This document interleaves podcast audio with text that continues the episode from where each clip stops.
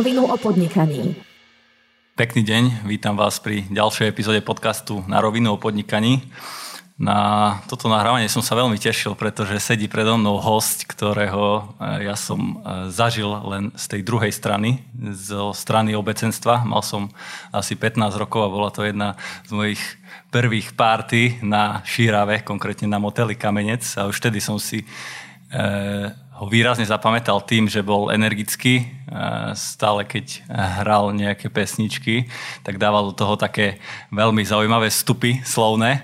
A možno aj tým je e, iný od ostatných DJ-ov, je to teda DJ, e, svojim celým menom Miroslav Eker, a.k.a. DJ EKG.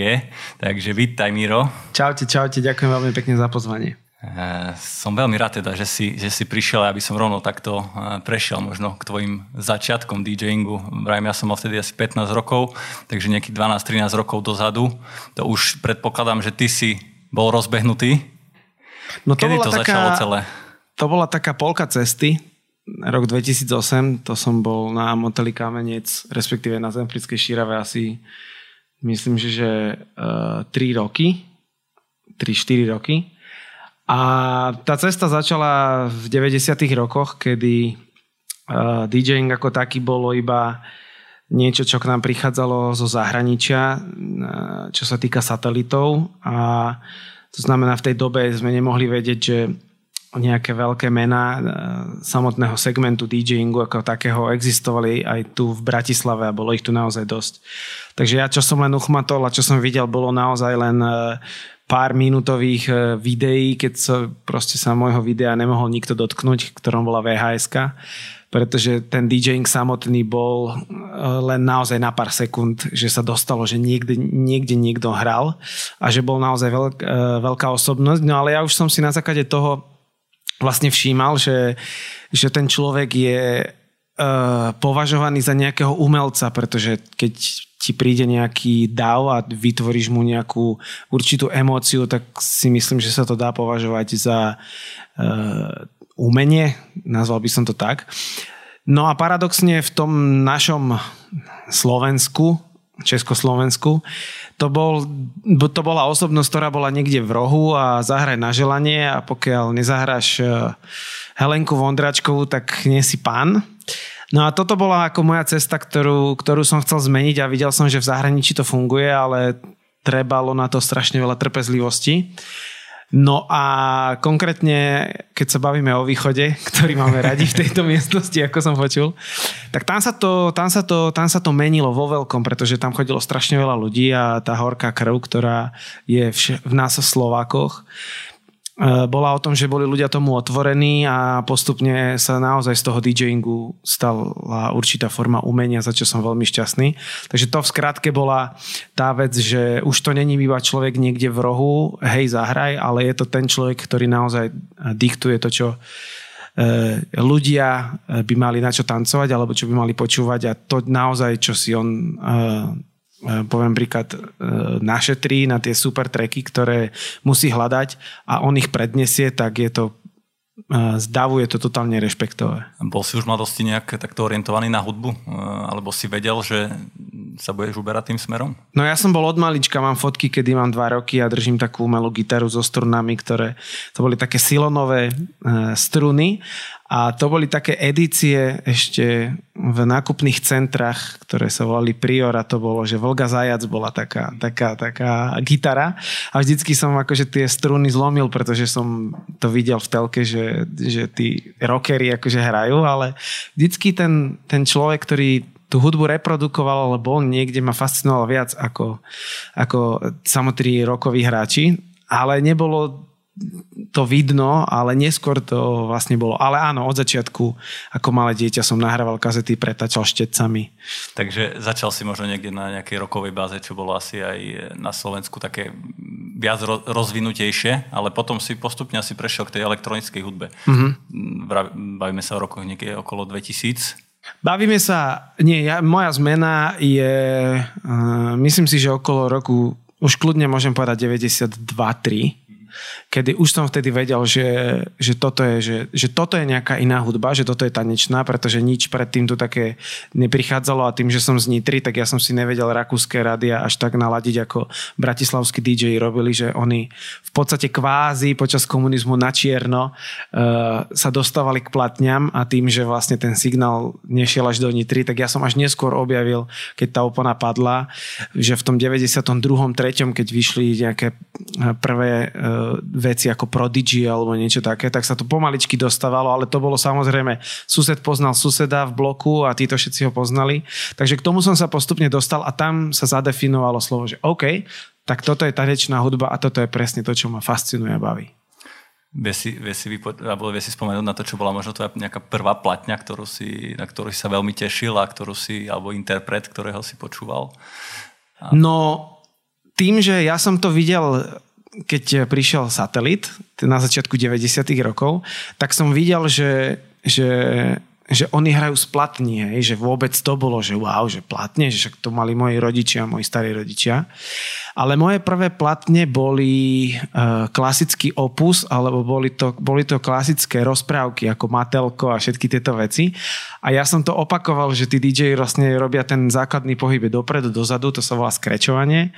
A keď si potiahol Matelka, tak vlastne si robil Rýchly ako kvázi skrečovanie, že a toto boli moje prvé platne, že som si pustil niečo z kazeťáku a do toho som skúšal akože skrečovať nejakú zlatú bránu a také a tieto veci. A to bolo úplne magické, pretože to boli vlastne prvé zvuky, ktoré každý pozeral, že Ježiš, ak to poškriabeš.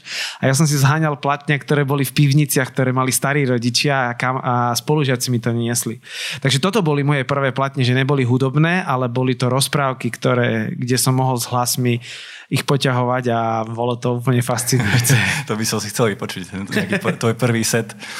Eh, dobre, a vraví, že niekedy, alebo boli DJ často vnímaní ako takí selektori, hej, že, mm-hmm. ktorý stojí v rohu na nejakej zábave alebo na svadbe a namiesto nejakého magnetofónu hrá on pesničky. Kedy ty si začal vnímať, že nejaký ten bod zlomu, kedy začali byť DJ a konkrétne aj ty vnímaní viac ako umelci, nie ako náhrada nejakého magnetofónu alebo niečo také?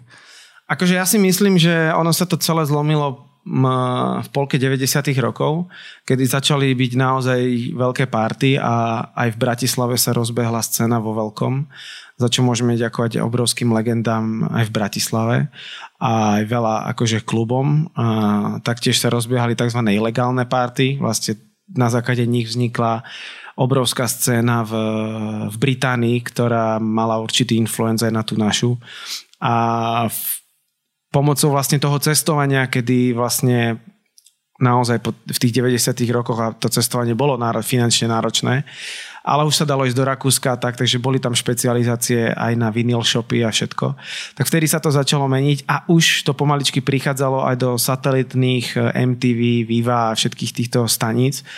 No a veľ, myslím si, že veľkým zlomovým momentom boli akože eh, určite britská scéna, nemecká scéna a jedný z mojich veľkých e, vzorov, alebo to, čo naozaj bolo fascinujúce, boli dve veci a pre mňa to bola obrovská party Love Parade, ktorá bola zadarmo v Berlíne, mm-hmm. ktorá má najväčší rekord, myslím, že v 98. alebo 99. tam bolo 1,8 milióna ľudí, čo je absolútne nepredstaviteľné, že by teraz na základe aj rôznych e, kontrol a neviem čoho všetkého vôbec by sa stalo. No a tam sa v podstate udiala výborná vec, že tam sa spojilo veľa artiklov dokopy, to znamená jedna vec cestovanie, druhá vec hudba, tretia vec turizmus, e, medzinárodný kultúrny aspekt, to znamená všetky národnosti a všetci DJ. No a potom je to druhá vec, je to ostrov Ibiza, ktorý je odrazom veľa umelcov, ktorí tam v rokoch 70 80 aj Freddie Mercury z Queenu chodili načerpávať infir, uh, inšpiráciu. Takže toto sú dva, dve veci, ktoré mňa tedy fascinovali a vtedy som videl, že OK sa to dá a pomaličky, veľmi pomaly sa to, sa to prichádzalo na Slovensku. Pamätáš si na tvoju nejakú takú party, eh, kde si stál na stage, pre tebou bolo tisícky ľudí a si si povedal, že to som dal. Teraz, teraz by to asi mohlo byť, mohla byť tá vec, že, ktorá ma začne živiť a že chcem sa tomu venovať ešte viac, ako som sa tomu venoval doteraz. No ja si skôr pamätám taký prvý moment, že ja som si nahrával kazety a vždycky, keď som išiel do detských táborov, tak všetci boli zbalení do veľkých tašiek, kde mali svetre, nohavice a tak a moje moja taška mala síce menej svetrov a menej nohavíc, ale druhá polovica boli kazety. A ja som vedel, že ten moment proste raz príde a spamätám si, že ja mám to dokonca na videu. Že som mal 12 rokov a mal som pred sebou mixpult, ktorý bol asi tak vysoký, že bol taký vysoký ako moje čelo vtedy. To znamená, že keď si dáte ruky hore, tak takto, ledvo ma bolo vidieť, ale niekto videl, že mávam. Takže to bolo v 95. to si pamätám. A to som pamätám, že som mal pripravené kazety a vždycky som ich mal spravené tak, aby na začiatku kazety boli najlepšie pesničky a keď som to pretačal, aby to bolo veľmi rýchle. Takže v 95. bol prvý moment, kedy jeden náš hlavný vedúci musel odísť na nejakú nočnú hru alebo neviem čo a nemal kto hrať a ja som tam proste prišiel a videli, že zvládam po dvoch pesničkách, tak mi to nechali, to bol nejaký karneval alebo niečo také. A potom som to rozvíjal v škole, takže to bol úplne historický moment, že OK, toto som ja, že, toto, že, že budem DJ. No a potom bol druhý moment eh, na začiatku milénia, kedy som vedel, že to už budem robiť a aj som to robil po škole alebo po strednej škole. Som chodil na cirkevné gymnázium, takže pre naše reholné sestry som hrával. A potom, sme, potom som našiel inzerát v, v nejakých takých klasických žltých novinách, kde normálne hľadali, že DJ, vieš. Tak som prišiel na inzerát, uspel som a štvrtky som hrával asi pre 15 ľudí. Hej, a to bolo niekde v klube, hej? To bolo v malom, takom malom klube, bol to akože študentský klub a uh, tam som hrával naozaj pre 15 ľudí, ktorí tam prišli na pivo celú noc a úspech bol to, že, som, že keď tam vždy prišlo 15 ľudí, tak tých 15 ľudí tam ostalo, čo majiteľa totálne fascinovalo a po nejakom, neviem už akom čase mi dal v piatok a tam prišlo možno 200 ľudí. tak to je super. No a ty asi vieš najlepšie popísať možno tú evolúciu, že ja som možno nejaký začínajúci DJ alebo veľmi ma baví hudba, chcel by som sa tým živiť. Aká je taká postupná evolúcia, že kde by som mal začať? Neviem, v dnešnej dobe je to asi jednoduchšie, ako si to mal ty, vieš si dať nejaké mixy na SoundCloud alebo na iné platformy, ale ako sa dostať, e, hrávať do tých najväčších klubov alebo na tie najväčšie party, ktoré sa organizujú? No paradoxne ja si myslím, že tým, že teraz je strašne veľa technológií a strašne veľa vecí, kde si môžeš svoj svet alebo svoju hudbu zavesiť, je to oveľa ťažšie, pretože tým, že to máš všetko v telefóne, tak e, ti ostanú ľudia v nejakom byte alebo niekde, alebo v nejakom ofise 30, 40, 50, pustíš si Spotify a ostaneš tam. Mm-hmm. A predtým to nebolo, pretože tú, tú kvalitnú hudbu alebo tú, ktorá, ku ktorej si sa dostal, sa dostali naozaj iba fajnšmekri alebo DJ, ktorí za ňou cestovali. A ty si k, to, k tomu chodil do klubu a dnes už to má skôr človek ako DJ niekedy. Jasne. Takže o to je to väčší problém, že tí ľudia e, chodia skôr za zážitkom a vyberajú si kam pôjdu, pretože už to není len o tom, ako ten daný človek, akože keď sa bavíme o tom segmente, o tom DJingu, ako človek zahrá, ale tým, že človek pozná svet, tak si to vie porovnať, že keď dá peniaze za niečo a niečo, tak to aj musí vyzerať. To znamená, sú to služby, je to kvalitný sound systém, je to to, ako sa cítiš, e, je to spôsob drinkov, miešania drinkov. Takže o to je to ťažšie. No a tých DJov je tak strašné kvantum, že vybrať si naozaj pár kvalitných je aj problém, pretože nie všetci splňajú e, časom tú vec, ktorú by mal akože ten známy alebo kvalitný človek e, proste splňať. Takže ľudia si vyberajú, ale ja som to spravil tak, že som proste chcel a hrával som boli časy, keď som hrával 250 krát do roka. tak to si, Takže si je to len o tom presne, o tej, tak ako sme sa bavili o tom vašom podcaste, že je to, je to kontinualitou a čím si starší, získavaš lepšie skúsenosti, skills a ľudia ťa aj viacej akceptujú, že tam sa hrá tak, tam sa hrá tak a je to potom strašne veľa o kontaktoch myslím si, že to je, to je takéto gro toho celého. To je asi všetko v dnešnej dobe, ak je človek ano. kvalitný, nestačí to úplne, e, není to 100% zaručený úspech, ale je tam možno aj nejaká, nejaký faktor tých kontaktov ano. a networkingu a dostať sa k tým správnym ľuďom a na tie správne miesta. Dobre, tak toľko možno k tvojmu intru. A my sme v podnikateľskom podcaste, takže mňa veľmi zač- za- zaujíma, že z čoho vlastne DJ zarába.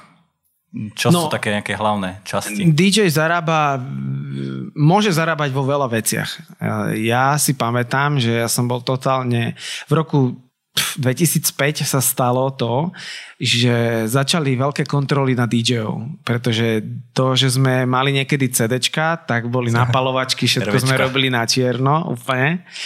A v tom momente, a pamätám si to presne, že v jednej televízii som videl, že chytali DJ-ov a to bol niekedy akože veľký trend a chytali im čiernu muziku. To mm. znamená, ktorá bola napálená, polské CD jedno s druhým. Takže v tom momente som si povedal, že OK, toto musí prestať, keď to chcem robiť a zavolajú ma na multižánrovú akciu, či už v Bratislave, Trnave alebo v Košiciach, tak musím mať všetko legálne. Takže tedy som, myslím si, že okolo roku 2005-2006 som si založil živnosť ako rozklepaný mladý chlapec tesne ešte počas vysokej školy. No a tam som začal zbierať CDčka, takže prvá vec je mať byť e, legálne ošetrený, aby to bolo v poriadku. Keď si kúpim CD, normálne originál, môžem to používať, hej? No Ďalej môžeš, si... ale už ním asi neúspeješ, pretože nie všetko si nájdeš. Yes. Takže sú portály, odkiaľ normálne muziku legálne stiahujem. Uh, prvá vec je kvôli tomu, že to má kvalitu hudobnú, čo je pre mňa absolútne podstatné. No a potom je to taká ako keby súdržnosť voči umelcovi, že naozaj ten človek sa na, narobí v tom štúdiu a e, dá do toho nejakú emóciu, dá do toho nejaký čas, vybavenie, takže táto euro 49 za pesničku ma absolútne nezabije. Takže ten DJing je naozaj multifunkčná vec, z čoho zarábať. Takže prvá je to koncert, samotný. Uh, druhá je to uh, ako segment, ktorý napríklad môžeš nazvučovať, to znamená mať nejakú firmu, ktorá samotný event spraví. Čo sa teraz rozbehlo, je to marketing okolo. V podstate tú vec robím aj ja. Môžeš byť PR manažer, ktorý robí samotné eventy na sociálnych sieťach, vymýšľa. A môžeš byť producent, ktorý hudbu tvorí a producenti hudbu aj predávajú umelcom, ktorí vlastne naspievajú do toho, alebo tam sa už vlastne delia veci. No a potom je tam strašne veľa iných vecí. Poviem príklad, že ty si vyrobíš nejaké zvuky, ktoré máš štúdiu a predávaš ich na rôzne stránky mm-hmm. a na základe toho môžeš získať nejaký finančný obnos. No a potom je to ešte ďalší taký veľmi akože populárno, nepopulárny na vec, sa to volá Ghost Producing, producing že normálne robíš niekomu pesničky. Tu myslím, že repery majú aj ghostwriterov, ktorí za nich píšu texty a predpokladám, že to je asi niečo podobné tejto elektronickej hudbe. Že áno, áno, áno, stáva sa to.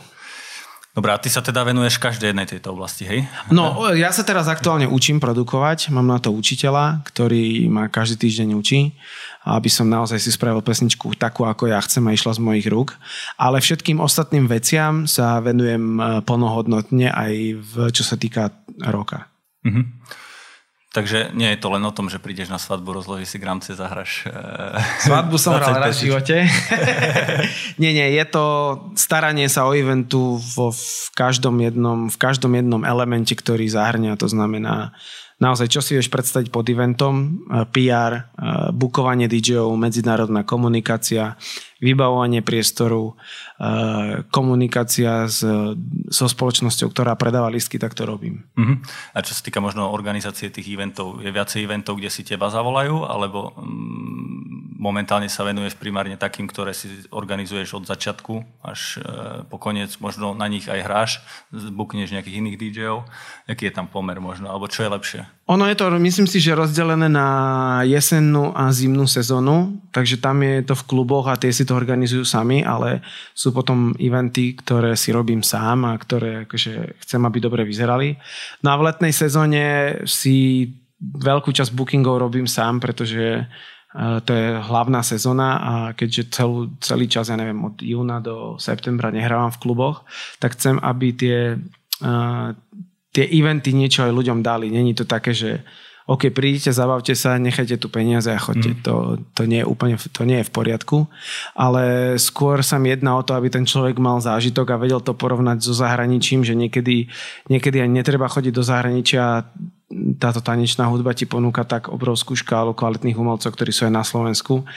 A to, to je akože taký môj cieľ vychovať tu tých ľudí, že že my, sme, my to máme niekedy také, také slovenské v nás, že a radšej pôjdem do zahraničia, že tam to je to kvalitné. Ale teraz mám pocit, že už sa to mení, že, že už si tak hrdo vieme povedať, že OK, že my tu máme super Slovakov a to je pre mňa veľmi, veľmi, veľmi, veľmi podstatné. To je super.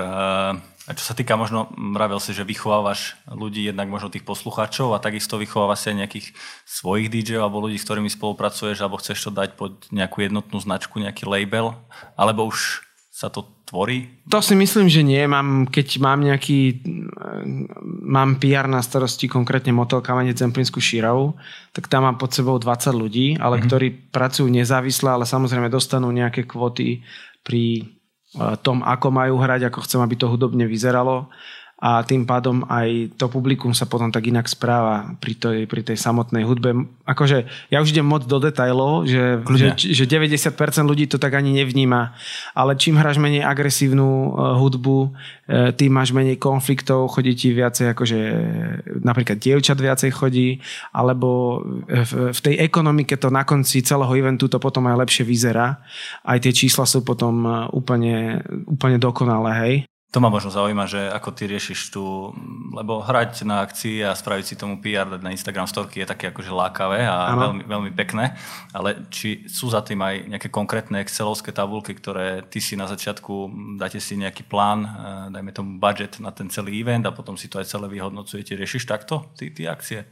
Uh, ja som skôr človek, ktorý není až tak excelovský, akože mám to spočítané, ale sko- som skôr človek, ktorý je tak akože pocitový, že keď uh, máš to aj vo všetkom, že keď sa ti niečo páči a je napríklad o teba postarané, tak akože dáš viacej peňazí. Keď proste ideš na dobré jedlo a vieš, že je naozaj dobre servírované, tak za neho dáš viacej peňazí.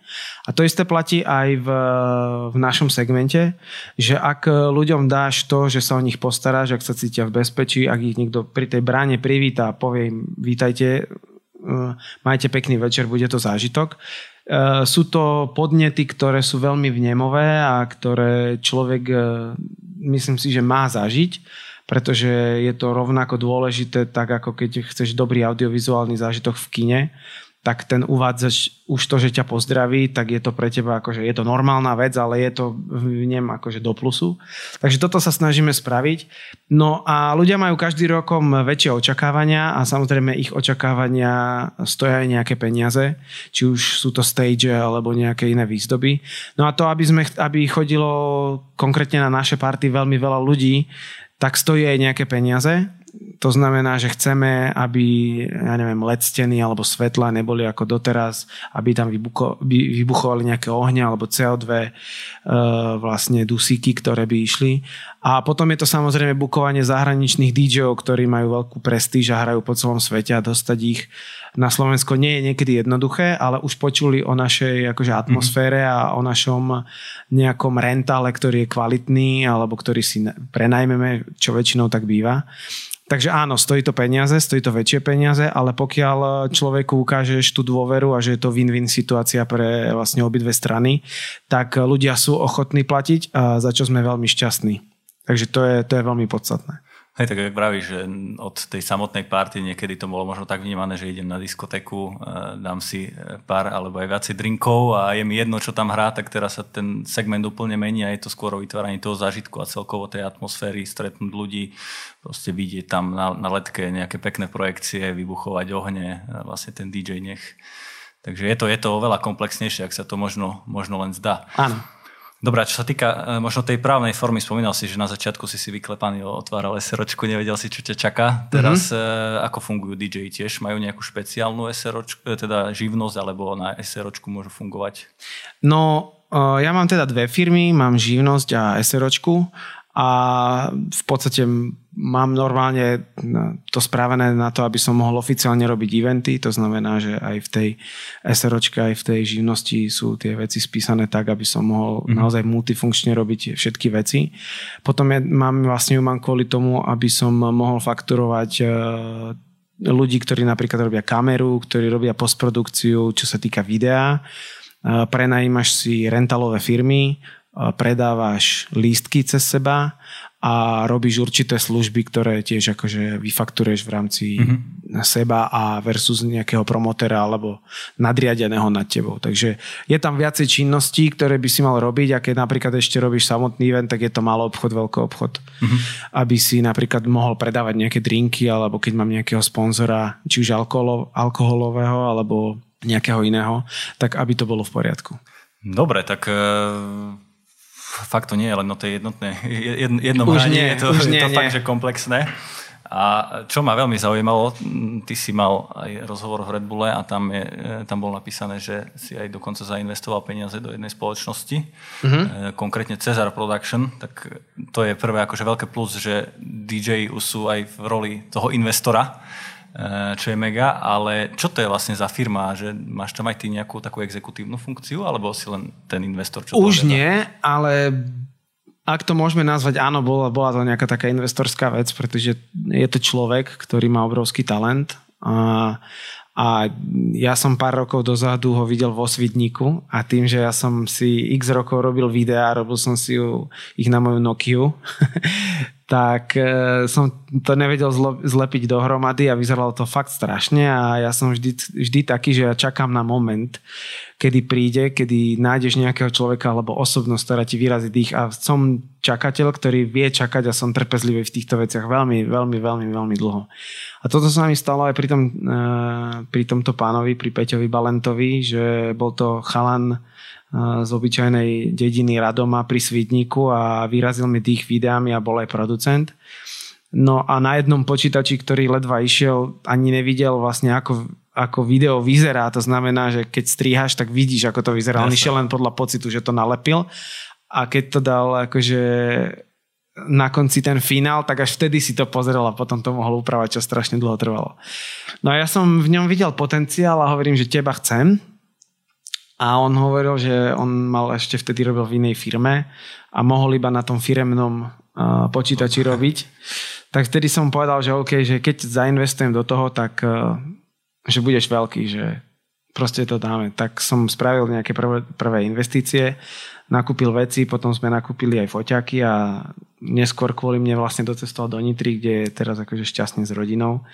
A hej, vybudovalo sa štúdio a teraz sme, každý si ideme svoje a obaja dobre vieme, že sa potrebujeme, ale on už vlastne robí aj iné, iné, mm. iné veci, čo sa týka videa, postprodukcie a ja zase mám toto, ale všetky uh, postprodukcie alebo respektíve všetky videá, fotky alebo to, čo vlastne vidíte na mojich sociálnych, tak to je vlastne z Cezar Production a on je uh, vždycky ten hlavný, ktorý má posledné slovo pri každom videosete a každom videu, ktoré ja spravím, takže je to, je to on má to v posledné finálne slovo. To je asi veľmi potrebná vec v dnešnej dobe, že mať, mať toho človeka, ktorého sa vie spoľahnúť v oblasti videa celkovo tej vizuálnej tvorby, že bez toho myslím si, že by to bolo ako veľmi ťažké e, dneska tým, že si ho objavil a našiel.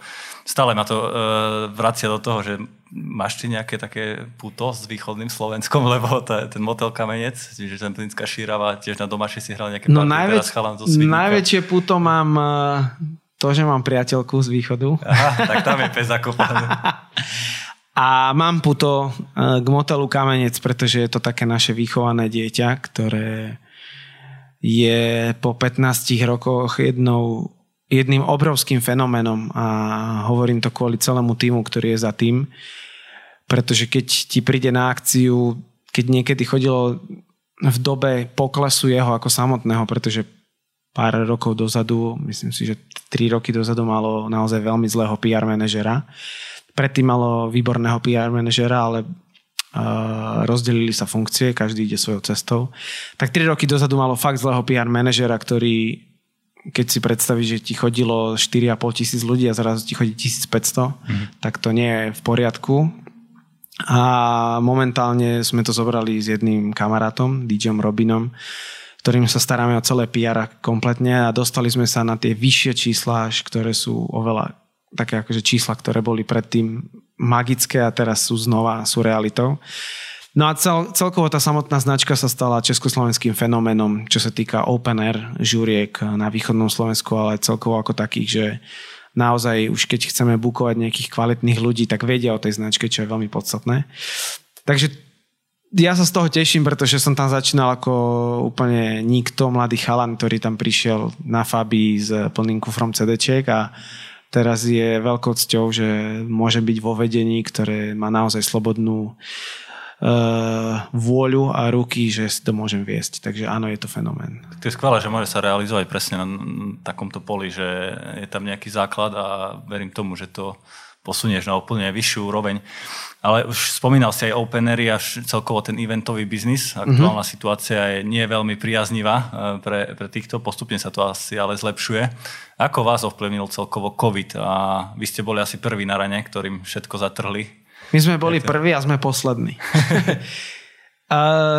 je to veľmi nepríjemná situácia, pretože každý vidí a to ma trošku mrzelo, že, že ten hate niekedy z tých ľudí ide o to, že má muzikanti a herci, oni majú strašne veľa roboty a pritom je, je okolo toho, akože je okolo toho sláva, ale je okolo toho niekedy najmenej platená vec a je to veľmi myšia, uh, myšia robota, pretože to není len o tých ľuďach v, prvo, v prvej línii, ale je to 80% je o ľuďoch v druhej, tretej línii, to znamená od zvukárov, technikov, bla bla bla bla, takto by som mohol mm-hmm. pokračovať, ktorí vlastne robia najdôležitejšiu vec, pretože keby není ich, tak my neexistujeme. My si iba zlížeme smotanu. Čo je, takže preto ja si vážim vždycky každého jedného človeka, zvukára, alebo človeka, ktorý mi naozaj nosí reprak a všetko, že je to pre mňa najdôležitejší človek a tak sa ku ním chovám, pretože sú veľmi podstatní. Takže tých sa, to, tých sa to dotklo úplne veľmi a nás, e, my sme vypadli naozaj z celého kolobehu, to znamená v priebehu jedného dňa. Doteraz, doteraz v tomto momente môžeme hrať pre 100 ľudí, od 10.6. môžeme hrať do 500, ale za prísnych hygienických nejakých noriem, ktoré vlastne vychádzajú každý druhý týždeň.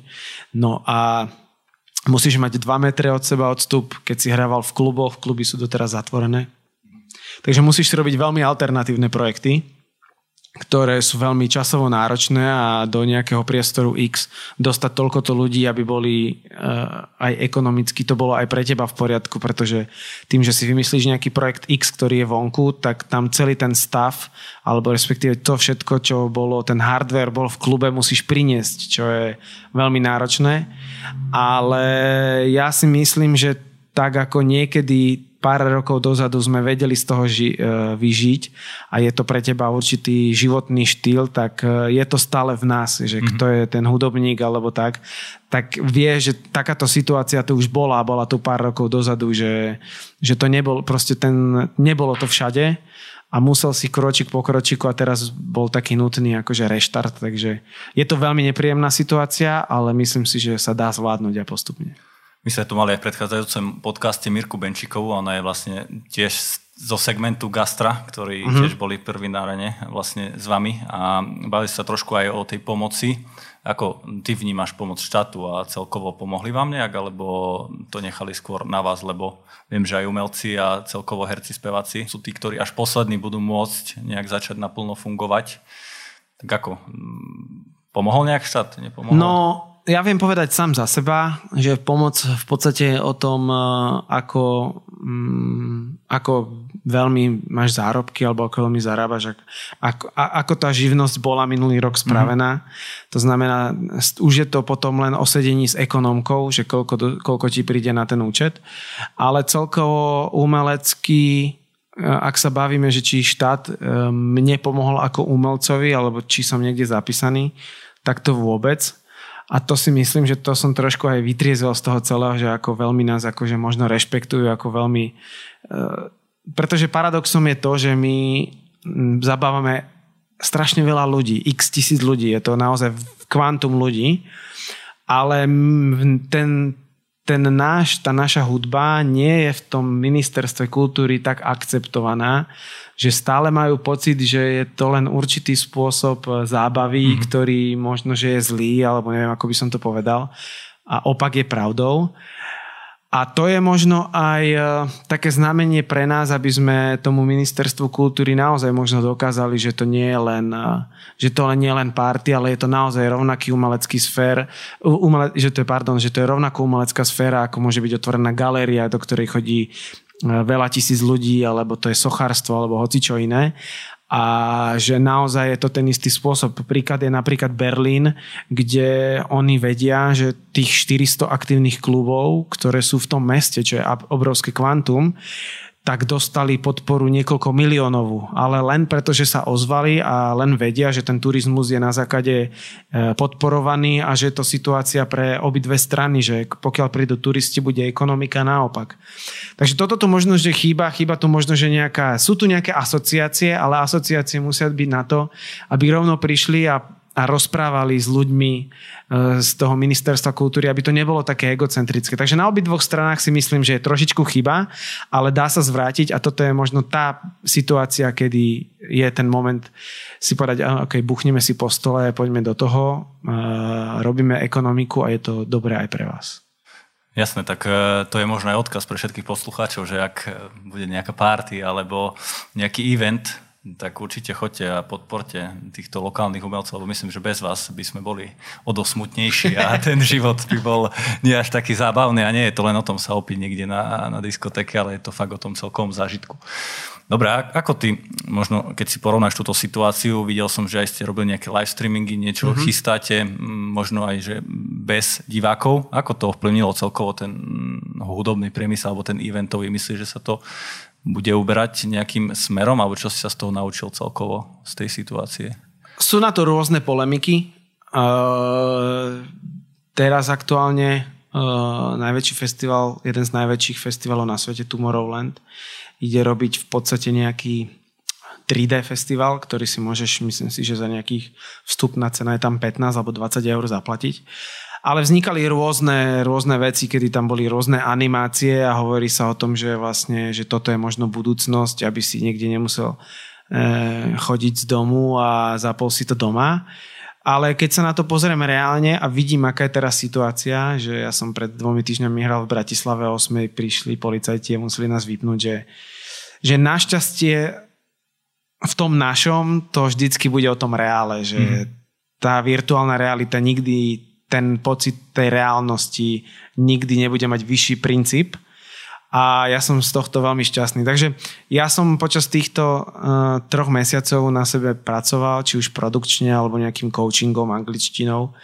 A ja len za seba môžem povedať, že akože prospelo mi to v tom, že mi vypla trošku hlava a nemusel som toľko cestovať, pretože ja jazdím okolo 80 tisíc km ročne, čo je veľmi náročné ale je to, bola, bola to investícia do samého seba, že niekedy človek nemá na to vypnúť a hlavne aj čo sa týka zdravia, že tie uši dostávajú veľmi zabrať, čo sa týka toho hluku. To je veľmi náročné. Ale ako mne to prospelo, nebola to určite uh, pauza, ktorú by som chcel, ale keď sa to v globále na to pozriem, tak uh, je to mínus, ale nie až taký strašný. Už som mm. zažil aj horšie.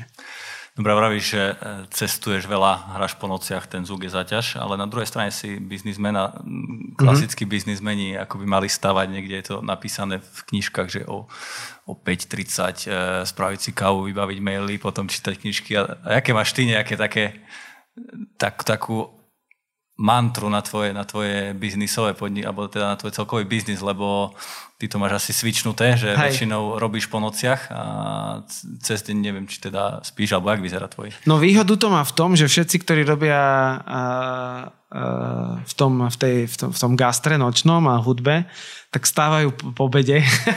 Takže keď niekomu zavolám o 9, tak je to prekvapenie, že čo si chcel tak skoro. Ale stával som niekedy oveľa neskôr, keď som hral niekedy, že 5 krát za týždeň alebo 10 krát za sebou. Ale celé som si to prehodil, že vstávam okolo 8 9 a Eh, idem behať, počúvam podcasty, tam sa aj informácie, počúvam angličtinu a je veľmi pre mňa uh, akože na, už naturálne nasávať informácie, ako je napríklad váš podcast a všetky tieto veci.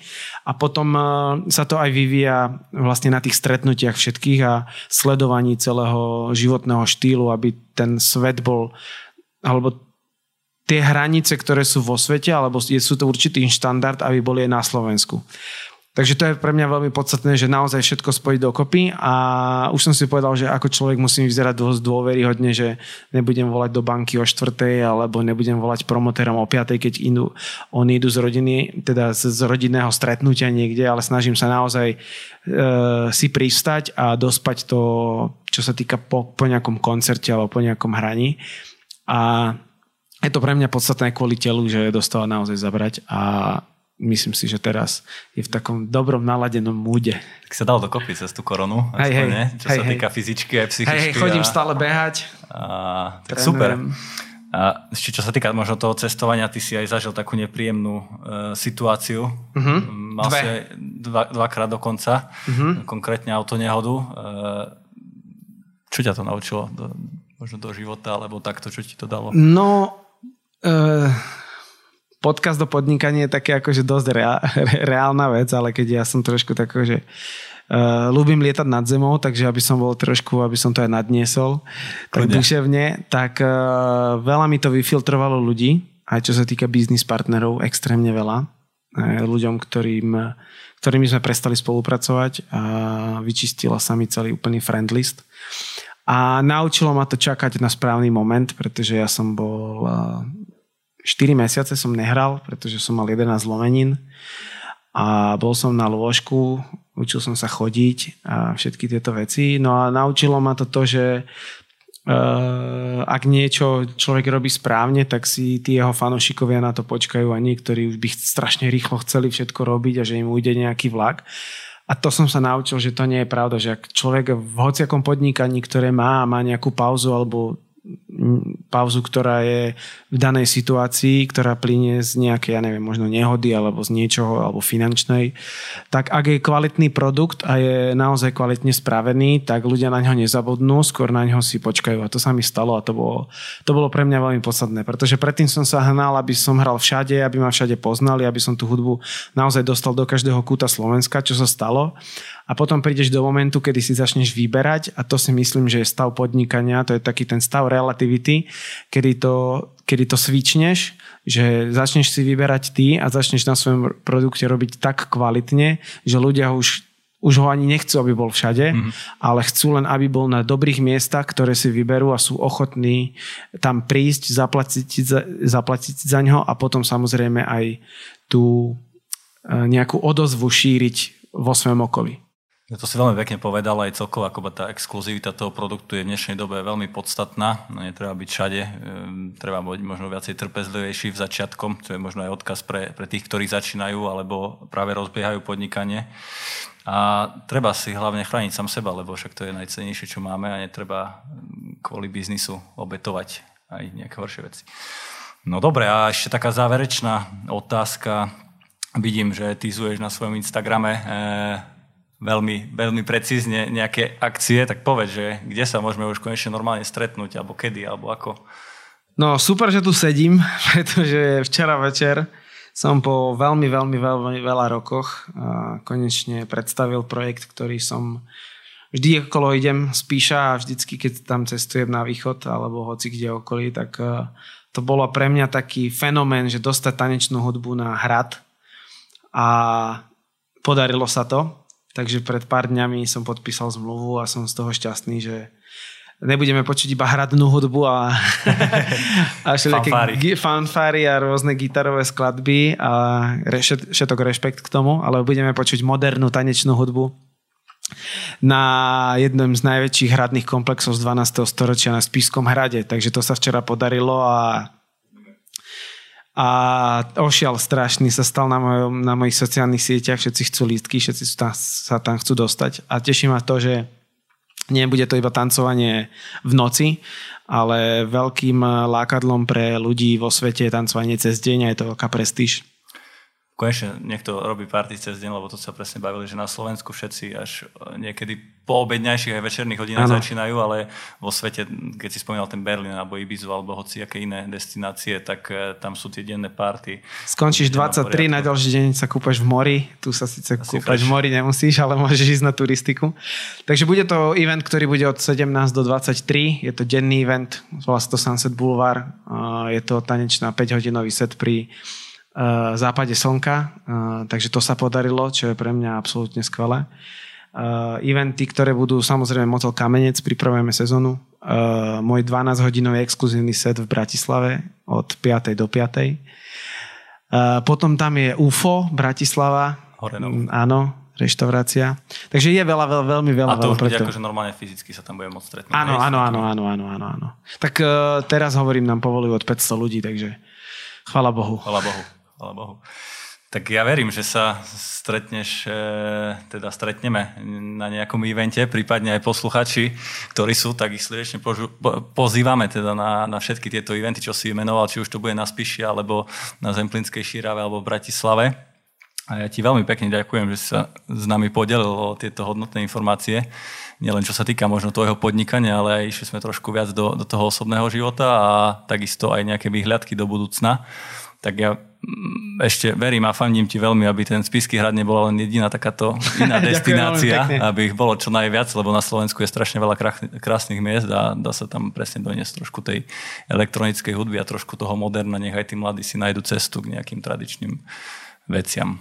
Ďakujem veľmi pekne a ďakujem za pozvanie. Bolo to skvelé. Bolo mi cťou, tak to bol dnešný host, Miro Eker, aka DJ EKG. Sledujte ho na Instagrame, na sociálnych sieťach, určite vám prinesie veľa, veľa hudby a veľa zábavy. A moje meno je Erik Lakomi a ak sa vám tento podcast páčil, neváhajte ho zdieľať so svojimi známymi alebo kamarátmi. Nájdete ho na všetkých streamovacích platformách a na narovinu.online. Do počutia. Počúvali ste na rovinu o podnikaní. Dvojtýždenný podcast spoločnosti ProSite Slovensko. Podcast na rovinu o podnikaní nájdete vo vašich mobilných podcastových aplikáciách alebo na streamovacej službe Spotify, ale aj na webe www.narovinu.online. Dnešná epizóda vznikla s podporou ProSite Academy, vzdelávacej platformy spoločnosti ProSite Slovensko. Strich a produkciu zabezpečila spoločnosť Button Media. Do počutia o dva týždne.